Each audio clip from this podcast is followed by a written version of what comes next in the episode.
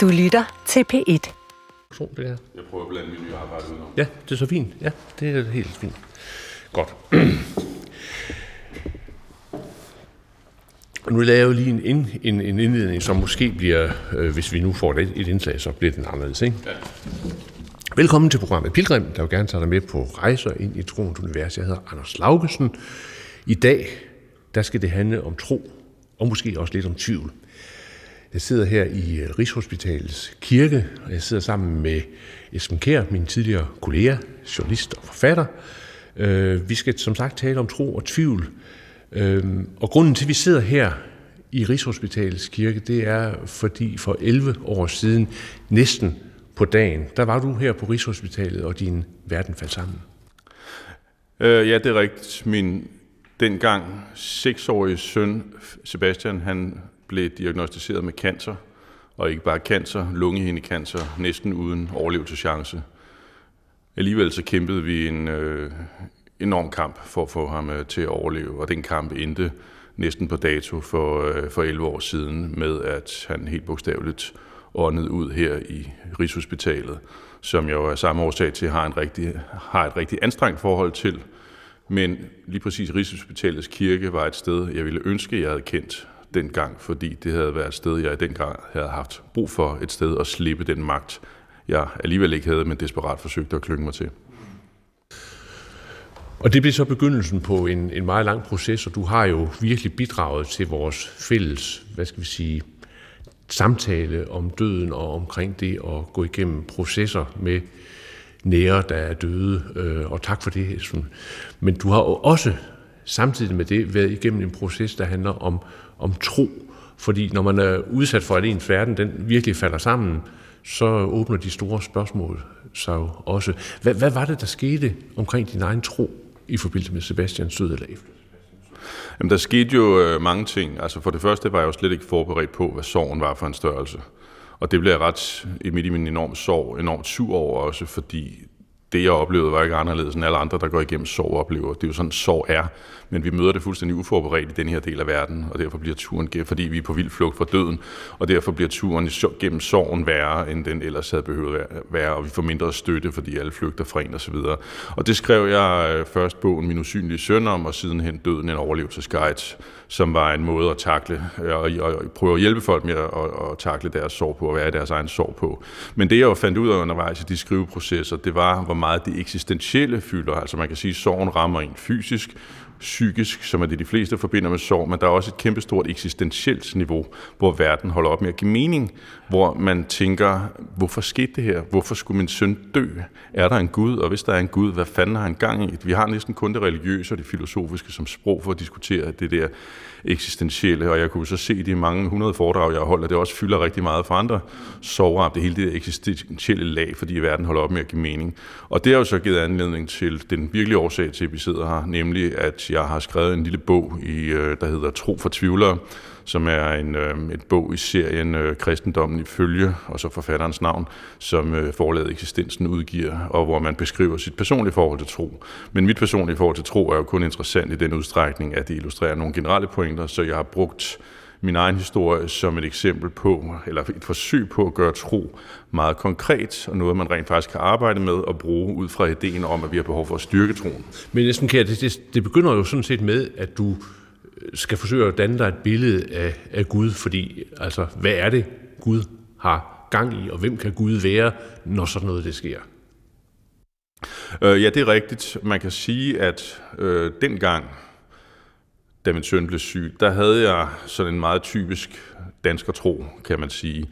Øh, sådan lidt buffetagtigt i forhold til det med Gud. Jeg synes, det der med teologi og Gud var meget spændende. De fleste danskere tror jo et eller andet, men tit noget meget ukonkret, og mit gudsbillede var også pænt ukonkret, og i virkeligheden meget buffetagtigt. Jeg plukkede lidt, som jeg havde lyst til rundt omkring.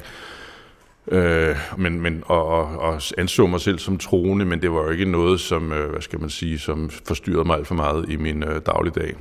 Men det, der jo så skete, da min søn blev syg, det var, at jeg, eller det jeg kunne se efterfølgende, det var, at jeg havde været Gud i eget liv, så at sige. Altså den Gud, jeg virkelig troede på, var mig selv. At jeg havde meget mere indflydelse over tilværelsen, end jeg egentlig troede, eller end, øh, end, end jeg egentlig rent faktisk havde. og, og sådan havde jeg egentlig altid haft det, at min vilje var stærkere end øh, det meste. Jeg kunne bøje alting med min vilje. Jeg kunne få det, som jeg ville have det, hvis bare lagde vilje og nok energi i det. Og det var også den approach, vi gik til det, da min søn så blev erklæret næsten uhelbredeligt syg. Øh, så sagde vi, selvfølgelig skal han reddes. Øh, der må være en vej ud af det her. Den skal vi finde, og det gør vi. Det sætter vi alt ind på. Øh, og det var en gigantisk og enormt opslidende kamp som jo endte øh, mildt sagt dårligt.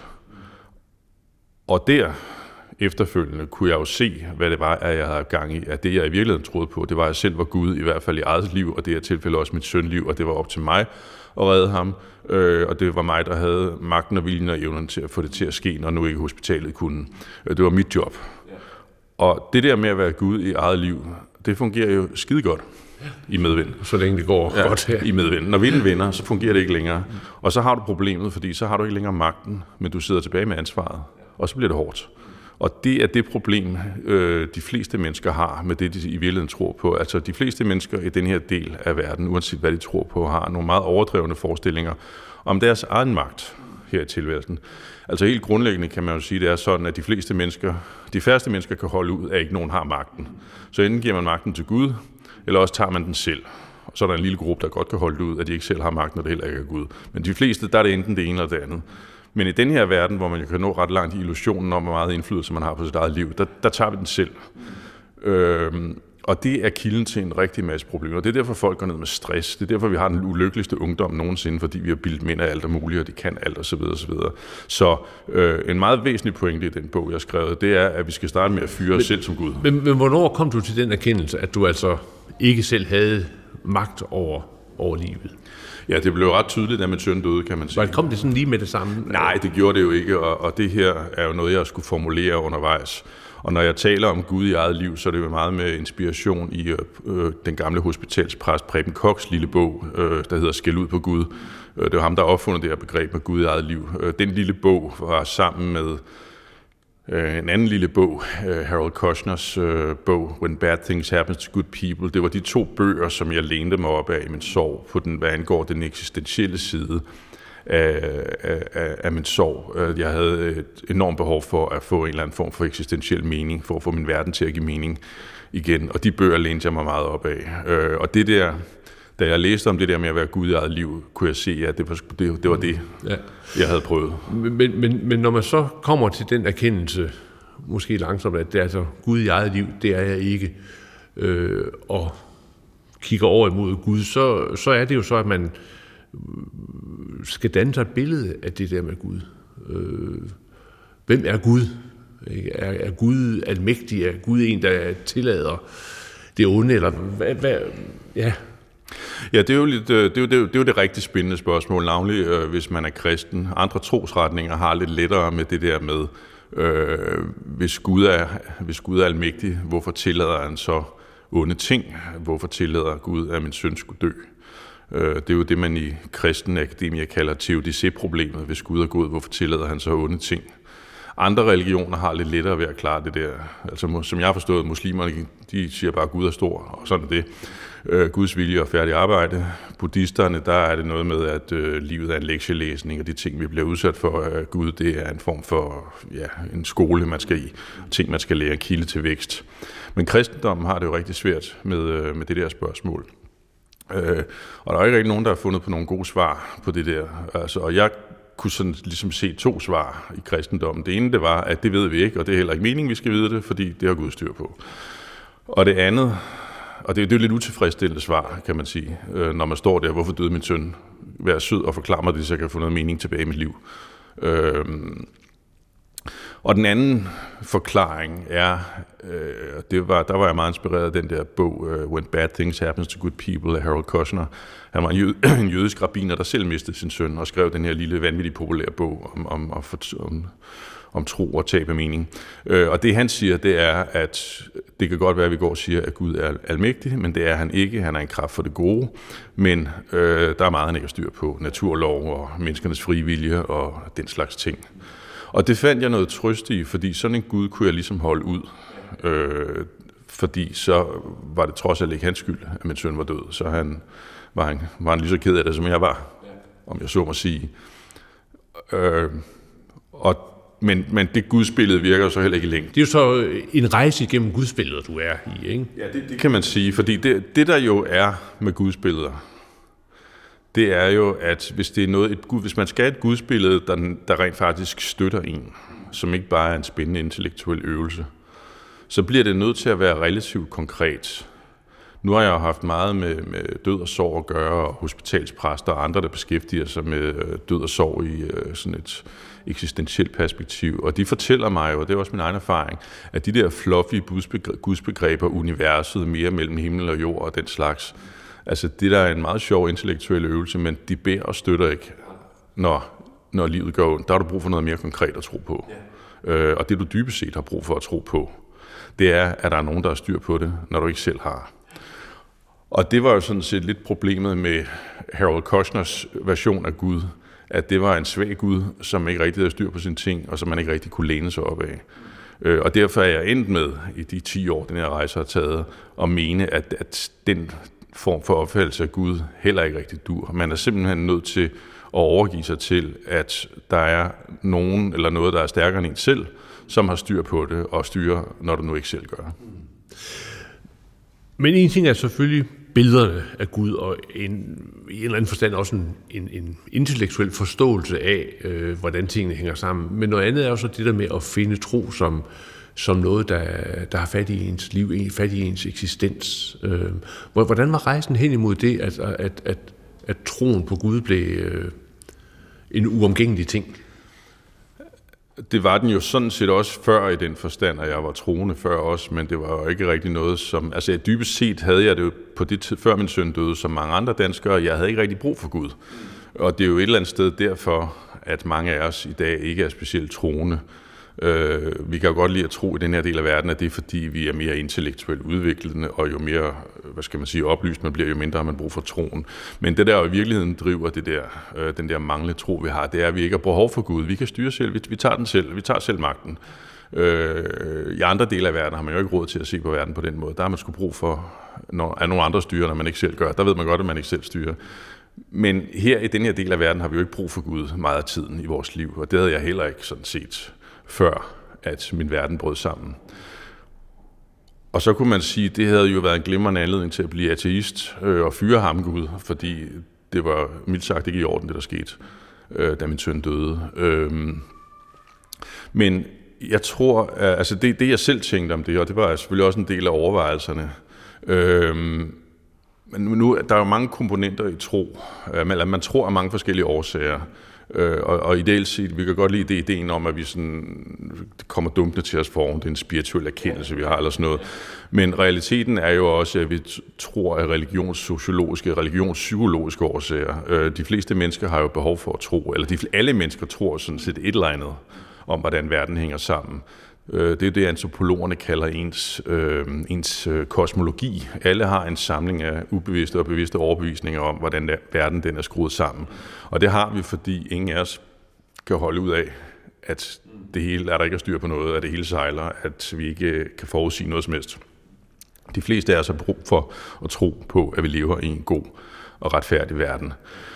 Min kosmologi, min samling af bevidste og ubevidste overvisninger brød sammen, da min søn døde. Og jeg kunne mærke, at jeg kunne ikke holde, holde ud at være i en verden, hvor der ikke var nogen mening, hvor der ikke, hvor der ikke, hvor tingene ikke hang sammen. Så jeg havde behov for at genopbygge en, øh, en kosmologi, og en kosmologi, som bar mig. Og mere konkret havde jeg brug for at tro på, at min søn han ikke var et hul i jorden, men op i himlen, og at der var mulighed for at se ham igen øh, på et tidspunkt. Så jeg havde et helt klart psykologisk behov for at have en tro.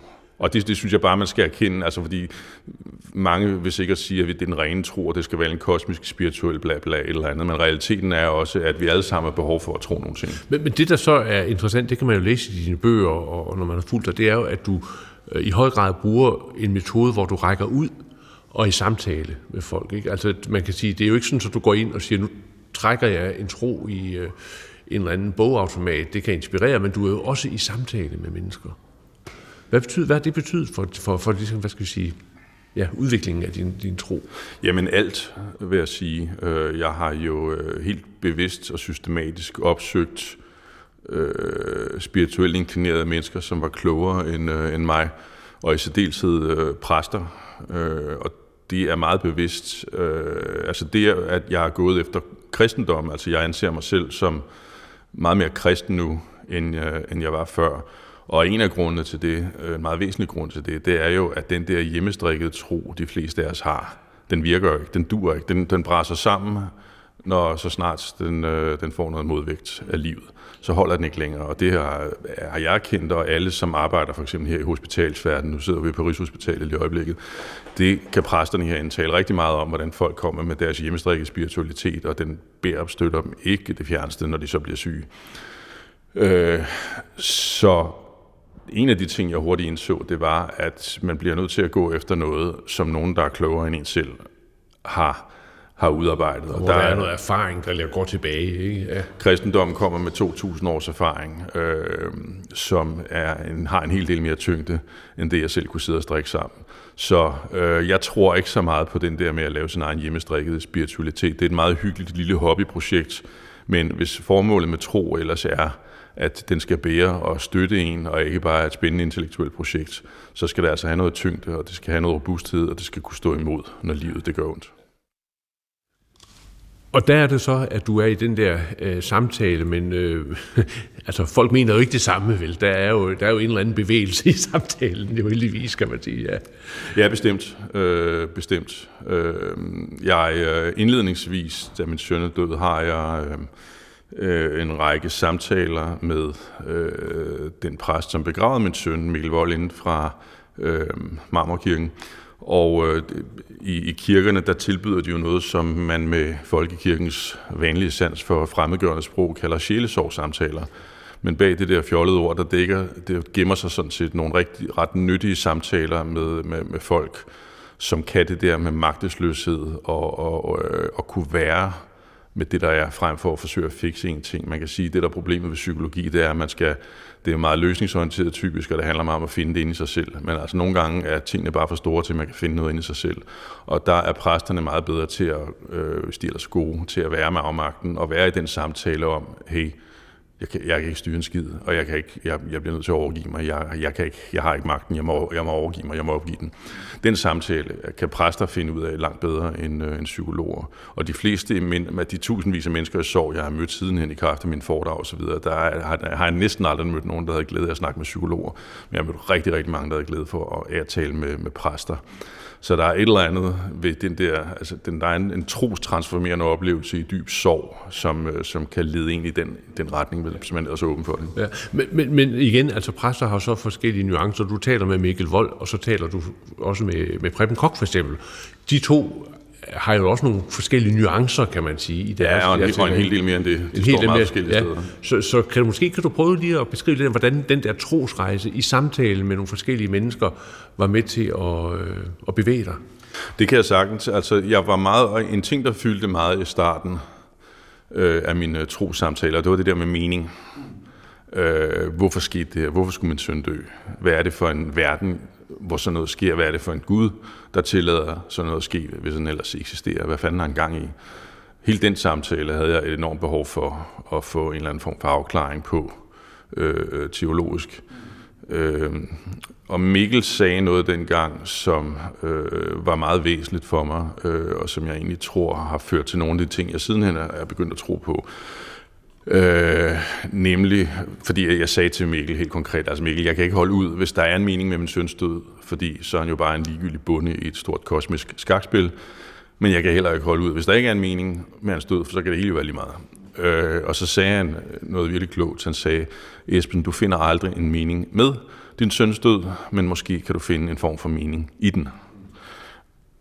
Og det var så lige præcis, hvad der skete, fordi i det øjeblik, han sagde det, kunne jeg mærke, at den der enorme kraft, der var, som sorgen var, der, der var i mig stor snoret, den skulle jeg give retning og bruge til at vokse og blive den bedst mulige version af mig selv, som en måde at ære min søn på. Så det faktum, at jeg begyndte at skrive bøger om sorg og holde foredrag om det, og alle de der ting, var en direkte udløber af den beslutning. Var det meningen med min søns død, at jeg skulle gøre den slags ting, gå ind i det arbejde? Nej, selvfølgelig var det ikke det men var det meningsfuldt for mig? Ja, i høj grad. Øh, det var at bruge min skrækkelige erfaring til noget, der kunne hjælpe andre. Det var også en måde at fortsætte samværet med min søn på, på en eller anden mærkelig måde. Så det var dybt meningsfuldt. Og det blev egentlig lidt min vej ud af det der dilemma med mening med. Og hvis man lige skal trække en parallel til det, som øh, som jeg har tænkt meget over i forbindelse med min seneste bog her, Tro for tvivlere, det er at komme væk fra at forsøge at regne den ud. Det der med at finde en mening, hvad meningen er med det hele, er jo et eller andet sted et forsøg på at regne den ud. Og pointen er, at det kommer ikke til at lykkes. Og hvis man prøver, er det eneste, man får ud af det, en masse tvivl. Og det er gift for troen, kan man sige. Jeg tror, alle, der tror, de tvivler, men dem, der tror i går så en ordentligt, de lader være at dyrke tvivlen. Øh, men hvis man flytter troen op i hovedet, så dør den, og den bliver til tvivl, og den bliver til, ja, den visner simpelthen. Og jeg, jeg tror, den, det der med at, finde, at gå med mening i tingene, i stedet for mening med tingene, var et eller andet sted en vej ud af den blindgyde, der er at forsøge at regne ud, hvad meningen med det hele er. Men så talte du også med andre præster end Mikkel, som, som så ledte nogle andre aspekter omkring det med... Ja, den mest væsentlige øh, af dem alle øh, er nok øh, Preben Kok, den gamle hospitalspræst over fra, jeg tror det var Vejle, Vejle ja. øh, som jo er, han er jo sådan en teologisk raket uden styrepind på en ja. eller anden måde. han, han er for vild, øh, og jeg holder meget af ham, han er en skøn mand. Øh, til trods for, at han jo også på mange måder er en enormt uforskammet mand. Øh, han startede med at mase sig ind i mit liv. Øh, han skulle uh, interviewe, så vidt jeg husker, skulle han interviewe mod på bogmessen til uh, bogen om min usynlige søn. Og der havde jeg jo inspireret af hans tanker og skrevet meget om det der, at man er nødt til at overgive sig. Man er nødt til at overgive sig til, at man ikke har magten. At til, til den fundamentale magtesløshed. Det er det eneste sted, man kan få fred. Man bliver nødt til at slippe det ansvar for den magt, man alligevel ikke har. Øh, og de tanker har optaget mig meget. Øh, at reducere sin egen storhed ned til et, til, til et niveau, hvor det rent faktisk hænger sammen med virkeligheden. Man skal selvfølgelig tage den magt, man har, men den magt, man gerne vil have, man i virkeligheden ikke har, den skal man holde sig fra. Og de fleste har enorme illusioner der. Så det der var jeg enormt optaget af. Og Preben, han havde læst den der bog, og han havde luret, at øh, han, troede, han troede sgu ikke, jeg havde overgivet mig ordentligt. Nej. Så han øh, nærmest sparkede døren ind til mit køkken op i en dag, han inviterede sig selv på kaffe og sagde, at nu skal jeg forklare dig, hvorfor du ikke har overgivet dig ordentligt. Og så havde vi en lang samtale i mit køkken, hvor han, øh, hvor han fik overbevist mig om, at det var, øh, det var fuldstændig rigtigt. Øh, det der med overgivelse, det er præmens store ting, og det er jo øh, et hospital er et meget sted, interessant sted at studere det fænomen, fordi det er jo der folks øh, Gud i eget liv øh, tanker virkelig bliver sat på prøve, fordi folk kommer der med magt over tilværelsen, pludselig er de dødssyge og har tydeligvis ikke magt over tingene. Og Præmens måde at hjælpe på, folk på, det var at få dem til at overgive sig. I stedet for ligesom at hælde dem ind igen og give dem håb og sådan noget, så var det at få dem til at, at, at slippe ansvaret og overgive sig til, at det her, det var ikke noget, de kom til at styre. Øhm, så hans job var, synes han selv, at få mig til at overgive mig ordentligt. ja. øh, og det havde vi nogle rigtig spændende samtaler om, hvor jeg indså, at han havde ret. Jeg havde ikke overgivet mig ordentligt. Jeg havde ikke helt sluppet den der magt. Og det har jeg så arbejdet siden på, øh, og det har vist sig at være enormt svært. Og sådan er det jo med magt. Når folk først har magten, vil de ikke af med den igen. Det kan man jo se på samtlige politikere, som, øh, som har fået magt. De skal bæres ud. Øh, og og sådan, er det, sådan er det jo også med os selv som mennesker. Vi vil rigtig gerne have magten. Øh, så jeg havde enormt svært ved at slippe den.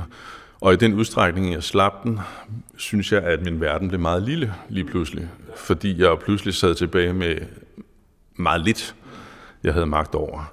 Og sådan var min mærten og den der dialog, jeg havde med overgivelsen i en, øh, en del år. Og så løber jeg så ind i Preben igen øh, på et tidspunkt, hvor øh, jeg tror, det er anledning af, at jeg skal interviewe ham om hans bog øh, ude på bogmessen nogle år senere. Og så kommer vi til at snakke om det der med overgivelse en gang til. Og så tager han nemlig fat i mig endnu en gang og siger, jamen du har overgivet dig til en alt for lille verden, du regner slet ikke Gud med i det der.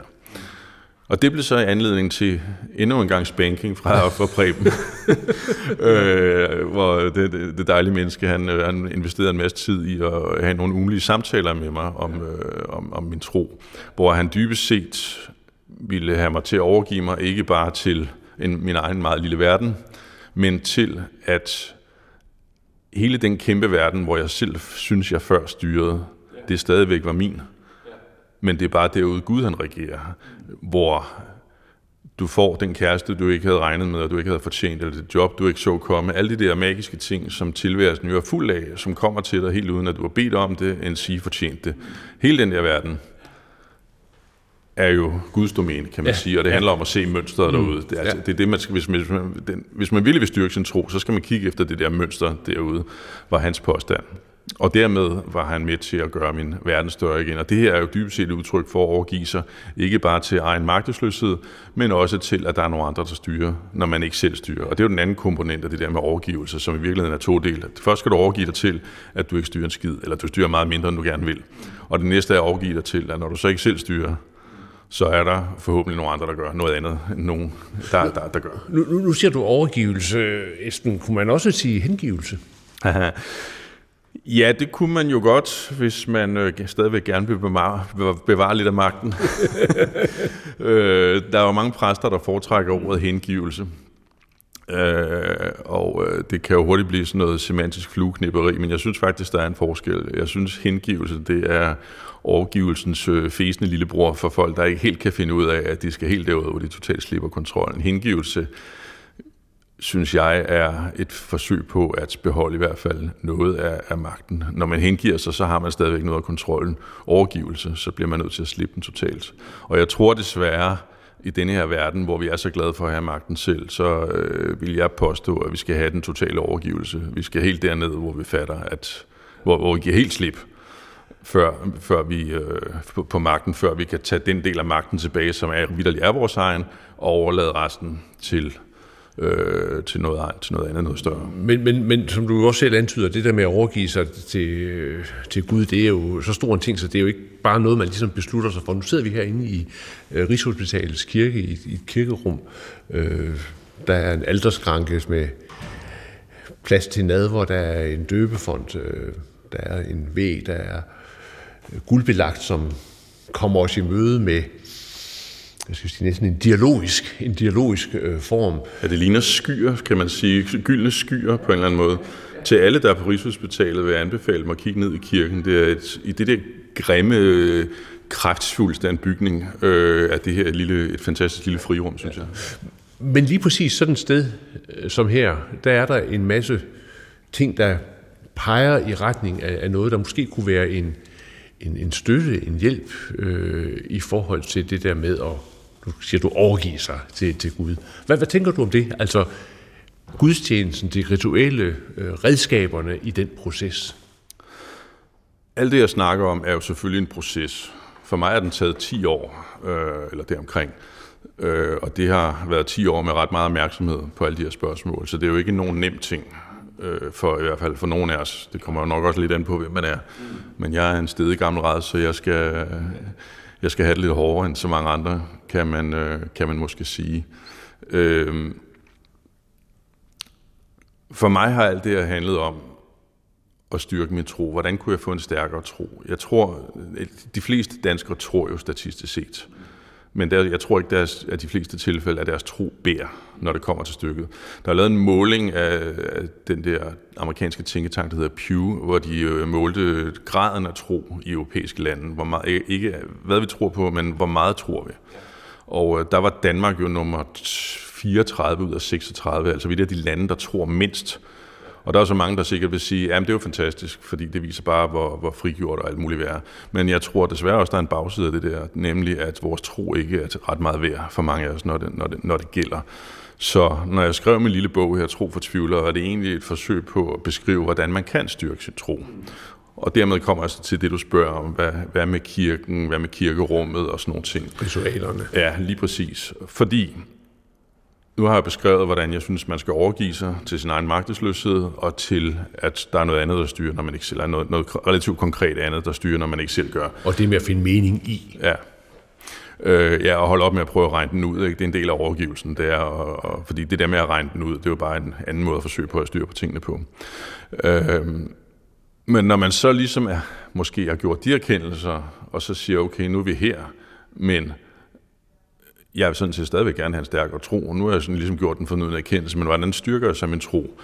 så mener jeg jo grundlæggende, at det ikke er så meget anderledes end at slæbe sin røv ned i fitnesscenteret øh, to gange om ugen. Det er sådan set det, der skal til, hvis du skal tabe dig. Øh, det kommer ikke uden en systematisk indsats, hvor du vil se marginale fremskridt hver gang.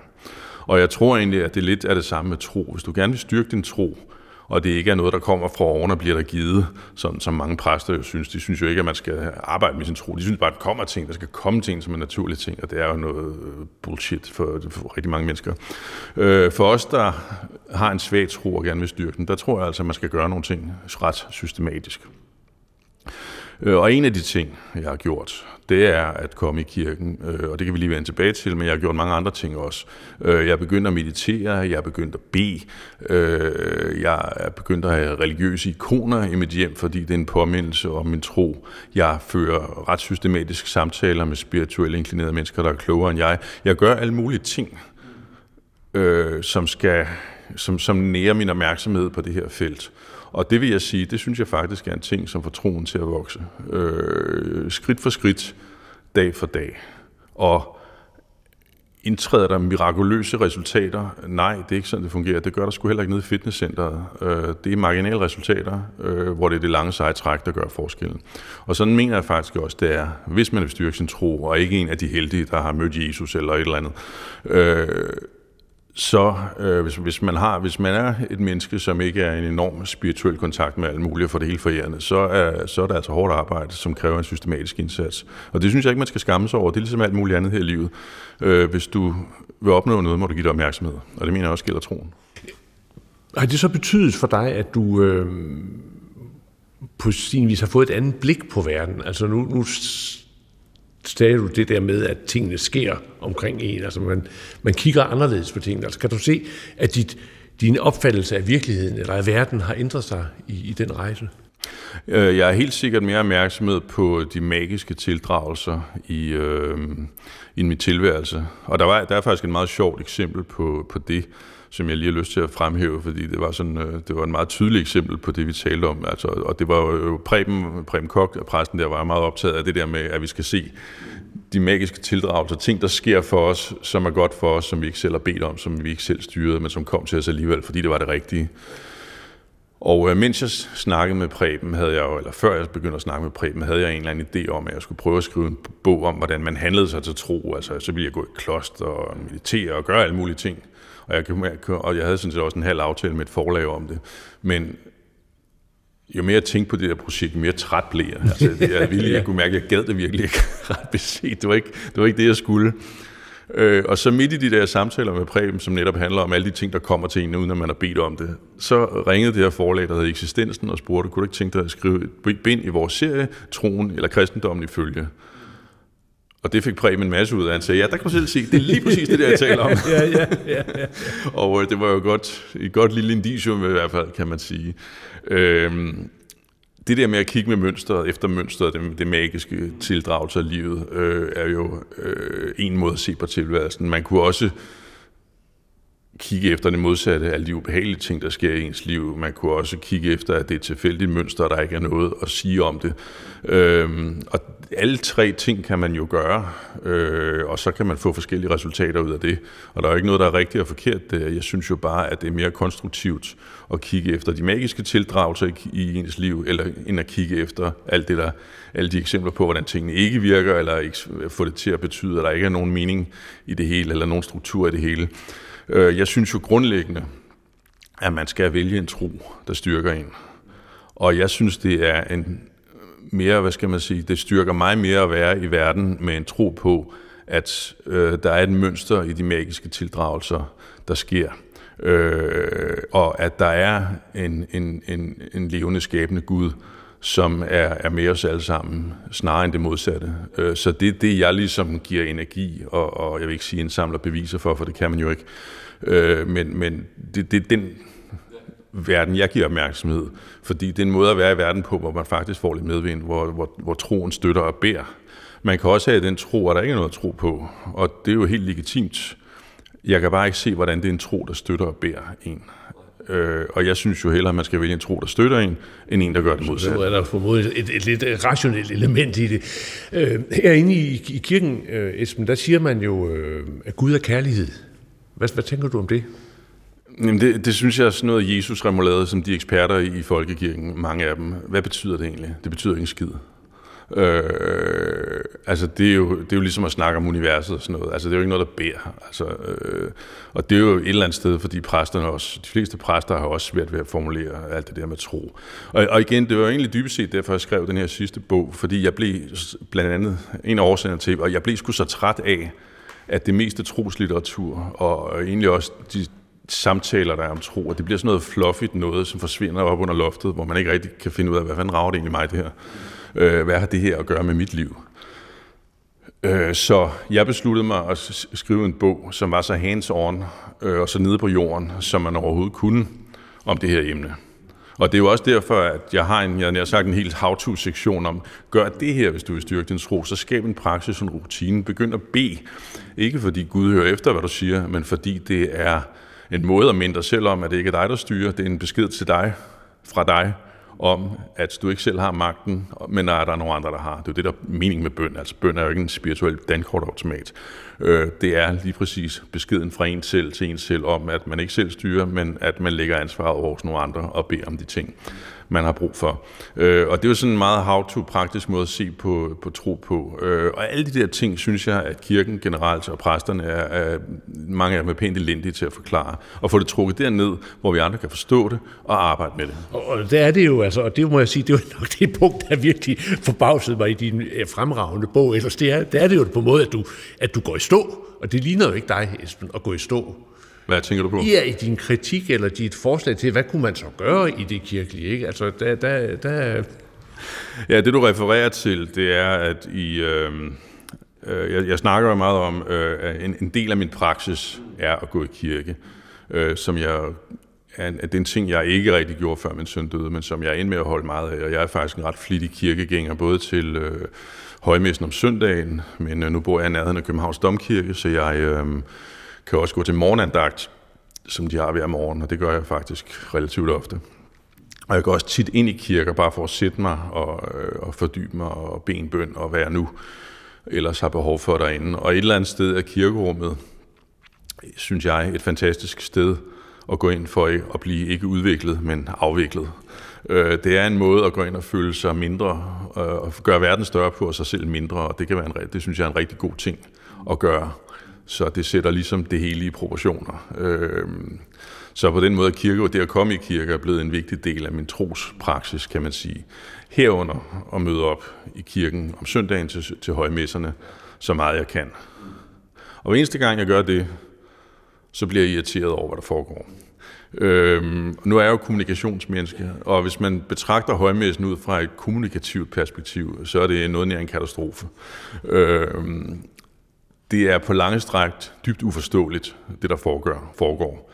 Primært fordi folkekirken har en irriterende tendens til at insistere på at nægte at tale dansk.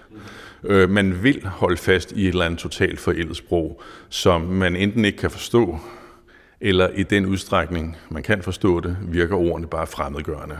Helliget vort i dit navn. Undskyld mig, hvad betyder det? Jeg forstår det ikke. Jeg har hørt det hver eneste søndag, ja. jeg ved ikke, hvor lang tid, jeg forstår nej, stadig ikke, hvad det betyder. Nej, nej. Og hele folkekirken er fuld af den slags sproglige og liturgiske snubletråde, hvis eneste formål, ja, det er jo ikke formålet, men hvis eneste effekt er at fremmedgøre folk, som ikke er kirkevandte. Øh, så man kan sige, at folkekirken gør en ret systematisk indsats for at gøre det svært at komme ind. Ja. Og hvis man så spørger præster om de her ting, altså de bliver, går helt i sort, hvis man kritiserer højmessen. De fleste af dem kan slet ikke have det. Øh, og så får man nogle lange forklaringer om den der helt særlige værdi, der er ved det her arkaiske sprog, eller hvad det nu kan være. Øh, der har man bildt sig selv ind i folkekirken, det man på lange stræk taler uforståeligt, at det har indeholder en særlig værdi, en særlig tradition, eller et eller andet fis, øh, hvad de nu siger. Og det er jo en kodylgang plader, det eneste, det dækker over, det er en form for sproglig konservatisme, som rammer de fleste mennesker over 50 år. Det tror jeg var sprogforskeren Jørgen Lund, der sagde det, at øh, alle over 50 de bliver sprogligt konservative og, og går i stå sådan rent sprogligt. Men øh, da de fleste præster øh, bliver, 30, bliver 50 sådan cirka, når de er 30, så er de sprogligt konservative allerede, når de kommer ind som øh, deres første præstestilling. Og derfor holder de krampagtigt fast i det der arbejdende museum, som, øh, som højmessen et eller andet sted er. Den skriger på en modernisering, Så øh, den taler til folk i et verbalt og liturgisk sprog, som folk kan forstå, og som rører os øh, på, på en måde, så det påvirker vores tro. Jeg skal lige sige omkring det der med tro. Øh, det er måske øh, en, en vigtig ting, jeg lige synes, vi skal skyde ind her et øjeblik og tale om, hvad tro egentlig er for en størrelse versus religion. For mig er tro, øh, og det er vigtigt at skille tro ja. og religion ad, ja. for de fleste mennesker får det rodet sammen. Mm. Øh, for mig er tro den dybe hien, længsel, sansning, fornemmelse af et eller andet større, som ligger i de fleste mennesker. Øh, man kunne næsten kalde det et instinkt. Jeg tror ikke, det er et dyrisk instinkt. Jeg tror måske mere, det er en form for guddommelig instinkt. Et eller andet, der er indlagt i os, men som, som minder om en slags instinkt. Og det vil forklare i hvert fald, hvorfor langt de fleste mennesker på planeten til alle tider har været troende. Det er jo stort set kun her i den vestlige verden, hvor vi ikke behøver Gud, fordi vi kan selv. I moderne tid er man ikke, er ikke langt hovedparten af troende. Så dybest set tror jeg, at troen er det her instinkt, den her længsel, en menneskelig behov, ja. som, som ligger ja, i os. Ja. Og det er jo en, der sidder, den, det behov sidder i hjertet. Altså troen hører til i hjertet, kan man sige grundlæggende. Ja, ja. Så er der religion. Hmm. Det er så det sprog, vi har for at kunne tale om tro. Og det vil til alle tider være et meget ufuldstændigt sprog. Øh, et, et ufuldkommet sprog, som aldrig nogensinde vil kunne indfange og udtrykke, hvad det i virkeligheden drejer sig om. Det er lidt ligesom kærlighed. Vi har også et sprog for kærlighed, folk skriver digte og musik og sådan noget, men det fanger jo ikke storheden nogensinde. Men det er det, vi har, og det er det, vi har arbejdet med. Så religion er et ufuldstændigt udtryk for, øh, for tro. Et sprog for tro, et ufuldkommet sprog for tro, men det er det, vi har. Øhm, for at det sprog skal virke, skal det jo helst være så kurant som muligt, og helst tale dertil, hvor det er rettet, nemlig til en til folks hjerter. Mm. Det sprog, der bliver talt i folkekirken, er på lange stræk et fremmedgørende sprog, og det taler primært til hovedet. Og derfor er folkekirken relativt ineffektiv som formidler af tro, helt generelt. Og den har, der har, den har en gigantisk reformationsopgave foran sig, mm. hvad det angår. Så, så, så det du så egentlig siger, og som du sådan måske skulle udbygge i bog nummer to, det synes jeg da i hvert fald, det er jo så det der med, altså, hvordan kan, hvordan kan folkekirken så rent faktisk hjælpe til tro, altså øh, ved at måske ændre nogle af religionens måder at, at, at præsentere sig Jeg opdaterer sprog, det, det er sproget i bredeste forstand, øh, kommunikationen, den måde, man, man, man kommunikerer tro på til, til nutiden øh, i stedet for at sidde fast i sådan en hyggelig fortid, som en lille gruppe præster i menigheden har det fint med, mens alle vi andre ikke fatter en lyd af, hvad der foregår. Øh, og det havde jeg faktisk skrevet et helt kapitel om i min bog, men jeg endte egentlig med at slette det igen, fordi øh, jeg kunne bare konstatere, når jeg snakker med præster, som jeg kender mange af, som jeg øvrigt helt generelt holder meget af. Jeg synes, præster er skønt folkefærd generelt, og jeg holder meget af folkekirken, skal jeg sige, så det var egentlig en kærlighedserklæring. Jeg vil komme med den her konstruktive kritik. Men jeg kan jo bare konstatere, at der er en meget, meget ringe lydhørhed. De fleste præster synes jo, at alt er skønt i folkekirken, at øh, højmessen er lige, som den skal være, og det faktum, at øh, dåbstallene og, og giftetallene i kirken går lodret ned nærmest, det er slet ikke noget problem, det er slet ikke udtryk for noget som helst. Og sådan noget. Der er simpelthen ingen erkendelse af, at man står på en brændende platform. Og øh, jeg vil sige, altså, hvorfor tale til døve ører? Hvorfor øh, tale til folk, som vidderligt er villige til at lytte til en? Altså, man kan sige, at øh, altså virksomheder, som mener, at det er kunderne, der er noget i vejen med, og ikke produktet, de ender med enten at blive fjendtligt overtaget af nogle andre, eller også så går de nedenover hjem.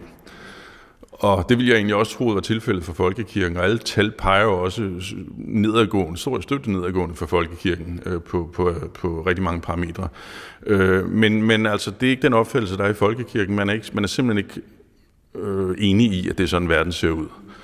Og så må jeg sige, at da min bog alligevel handlede om erkendelse af ens egen fundamentale magtesløshed, så tænkte jeg, at det her var et godt sted at praktisere det.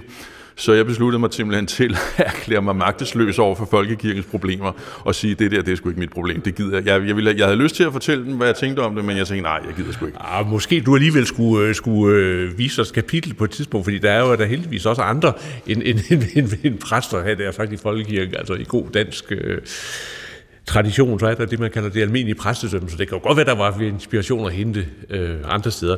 Men, men jeg skal lige sige ja, det her, jeg siger ja, ja, nu, det, er, det, er jo en, det er jo en grov, øh, en grov generalisering, øh, og den er dybt uretfærdig over for, øh, for mange mennesker, og jeg har øh, haft skønne oplevelser til, til højmesser også, øh, men jeg havde med mig også kedet mig til mange, og har svært ved at koncentrere mig. Øh, så så altså, der er et, jeg, jeg adresserer et generelt problem her. Mm. Men, men Esben Kjær, altså, hvis der nu er, hvis der nu sidder et menneske, og det gør der uden tvivl, øh, som gerne vil høre nogle gode råd, sådan helt konkret, jeg vil gerne have min tro til at blomstre noget mere, eller til at komme mere frem. Hvad, hvad vil du så rent konkret øh, foreslå? Altså? Øhm, altså det er jo, som alt andet her i livet, som er væsentligt, er der ingen quick fixes, der er ingen nemme løsninger her. Øh, og det er en erkendelsesrejse, man skal, man skal på. Øhm, min bog her, Tro for tvivler, er et forsøg på at, at anvise en konkret vej. En blandt mange. Der er jo mange veje her. Øh, men, men jeg synes, vi trænger til et forsøg på at gøre det konkret. Og skridt et, det er at fyre sig selv som Gud i eget liv. Skridt to er at overgive sig. Først til sin egen magtesløshed som et fundamentalt livsvilkår, hvad det jo vidderligt er. Øh, og igen, det betyder ikke, at man ikke har nogen som helst magt. Det betyder, at man skal tage den magt, man har, men den er formentlig mindre, end man troede, og så skal man lade være og forsøge at styre resten. Så overgive sig til sin egen magtesløshed, og hvis man er ved Guds vej, så skal man altså overgive sig til, at der er en Gud, og det er en Gud, der rent faktisk har magten. Ikke et eller andet fluffy med universet, eller mere mellem himmel og jord, eller en anden form for svag Gud, men en Gud, der rent faktisk har magten. Så skal man lade være at prøve at regne den ud, for det kan man ikke. Troen sidder i hjertet, den sidder ikke i hovedet. Og når man har gjort alt det, så skal man til at arbejde med sin trospraksis. Jeg synes, man skal bede daglige bønder. Jeg synes, man skal meditere dagligt. Øhm, men jeg synes, man skal øh, gå i kirke, både for sig selv, men også til højmessen, selvom den på lange stræk er kedelig. Øh, og forskellige andre ting. Man skal simpelthen sørge for at få sig en, øh, en praksis, som, øh, som indeholder forskellige, forskellige elementer. Jeg synes, man skal, en meget vigtig ting er, jeg synes, man skal få en åndelig vejleder, eller flere, have de her samtaler, som jeg beskrev i den her øh, radioudsendelse, som jeg har haft med øh, diverse teologer øh, og, og, og mange andre. Altså være i dialogen med folk, der er klogere end en selv. Øh, det er der enormt meget åndelig vækst øh, i. Og så synes jeg, at øh, man skal opgive ideen om at konstruere sin egen tro. Øh, det er en meget spændende intellektuel øvelse, men jeg tror ikke på, at den bærer, når livet går ondt. Så det er jo der, troen skal vise sit værd. Det er ikke i medvind, at vi har brug for troen. Det er, når, vi, når vinden vender, og vi ikke længere styrer selv. Musikken, Esben Kjær, er der musik, der kan hjælpe på vej? Øhm, jeg, øh, jeg hører meget musik. Jeg brugte meget musik i forbindelse med sorgen. Øh, og forbinde mig selv med min egen smerte og min egen, øh, min egen sorg. Øh, jeg øh, synes, at den rolle musikken kan have, er jo at flytte opmærksomheden ned i hjertet, hvor troen jo også sidder fordi øh, den sidder som sagt ikke i hovedet, og det musik jo gør, det er, at den taler ikke til ørerne, den taler til, øh, til hjertet, så det kan jo være en fin træning i at flytte det ned i hjertet. Jeg vil ikke sige, at jeg har haft de store øh, trosmæssige åbenbaringer med, øh, med musik, men det kan være, fordi jeg har, øh, har hørt den forkerte musik. Det er i hvert fald ikke salmerne, der gør det, vil jeg sige. Når man taler med præster, så taler de jo helt henført om de der salmer, og hvor vigtige de er, og kirkens fælles åndedrag, jeg ved ikke hvad. Øh, det er ikke den oplevelse, jeg har. Jeg synes, de fleste salmer er øh, svære at forstå, og i den udstrækning, man kan forstå dem, så er sproget igen en barriere, og de taler simpelthen ikke til mig et sprog, som, øh, som rammer mig. Så jeg er ikke øh, ham, der, skal, der kommer til at holde et langt foredrag om skønne salmer, er, og hvor vigtig en del af den folkekirkelige arv de er. Jeg anerkender, at det er det for andre, men for mange af os, som ikke anser sig selv som en del af elitemenigheden, øh, har de, kan de nærmest have den modsatte effekt. Men et stykke musik, der ramte dig hjertet? Øhm, jeg har egentlig lyst til her at gå tilbage til min sorg og til min søn Sebastian, som jeg jo tror på ikke er et hul i jorden, men er hos Gud, og at han på en eller anden måde stadig er der som en, en form for lille engel, eller en eller anden form for, for eksistens. Øhm, og det er jo også en form for tro, kan man sige. Øh, og der har musikken spillet en stor rolle for mig. Og øh, der er rigtig mange eksempler på musik, der har betydet noget der. Et nummer, som jeg stadigvæk tit hører, og det, problemet er, at der ikke er skrevet ret meget om god musik omkring sorg. Så når jeg skal forbinde mig med kærligheden til min døde søn, så bliver det tit til kærlighedsmusik. Øh, og hvor nogle af ordene måske er øh, ikke helt passer ind i konteksten. Men et nummer, jeg tit har hørt rigtig meget på øh, graven, det er en, øh, et gammelt øh, jazz, øh, sådan, øh, sådan, øh, ja, man kan næsten kalde det smooth jazz nummer fra 70'erne med en komponist, der hedder Norman Connors, der hedder You Are My Starship.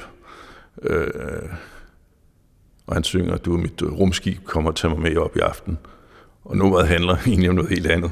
Men øh, når jeg spiller det nummer, så forbinder jeg med min søn, mit lille rumskib, som tager mig med op.